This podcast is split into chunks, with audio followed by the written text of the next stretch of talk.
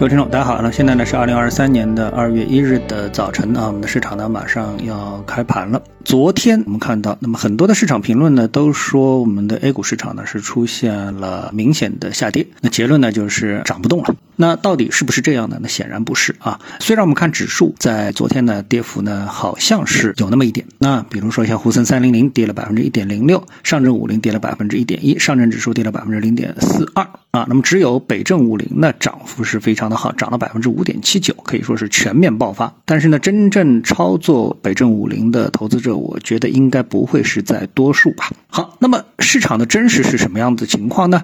我们看到啊，从个股涨跌的情况来看的话。上涨的家数是两千八百多家，下跌呢是一千九百多家啊，两个市场加在一起五千家的这个股票啊，那么差距是多少呢？是差了八百八十三家，就是上涨的股票比下跌的股票要多了八百八十三家，也就是是上涨和下跌的股票的比例是六比四啊，所以呢，昨天的股市是上涨的。我们再来看指数啊，它的一个具体的一个划分，因为大家都知道我在分析这市场的时候呢，一定会分析权重指数和非权重指数啊。那么在上证指数里面呢，就是一个黄白线的一个概念，对吧？白线还是一个黄线。那我们看到昨天黄线呢是低开高收，而实际上是红盘报收啊。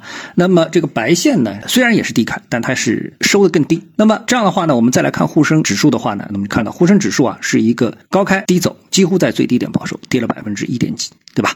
那么这么快下来的话呢，那就跟我们的上证指数里面的白线下跌和黄线上涨呢，就一一对应上了。就是权重股的下跌和非权重股的上涨就对应上了。那我们再来看板块，板块当中呢，我们来看这个同花顺啊，里面显示涨幅第五呢是教育板块。那么我们呢画了一个教育板块的缠论图，那么大家呢可以看一下啊。那么缠论图当中呢显示啊，教育板块呢出现了一个突破性的走势结构，从最近的这个中枢啊是往上走。我们把它缩小了看还是放大了看啊？大家看我的图的话，你就会发现教育板块的缠论的中枢结构啊是非常的明晰和流畅。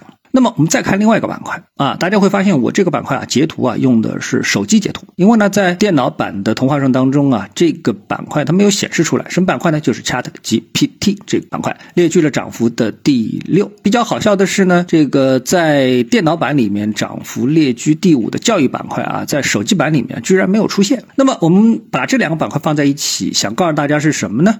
哎。那么一个是教育板块，一个是人工智能板块。我们在上一期节目当中呢，都跟大家提到过啊。我们并不说这这两个板块有什么样的一个偏好，其实偏好一定是有的。那么偏好的来源基于什么？基于基本面和技术面啊。那我们在交易的时候，其实我们就是重点关注的都是确定性比较强的一个板块，从基本面和技术面两方面来入手。那么趋势性存在的较强的板块的一个机会，那么才能带来确定性较强的个股机会，对吧？是不是这样一个逻辑呢？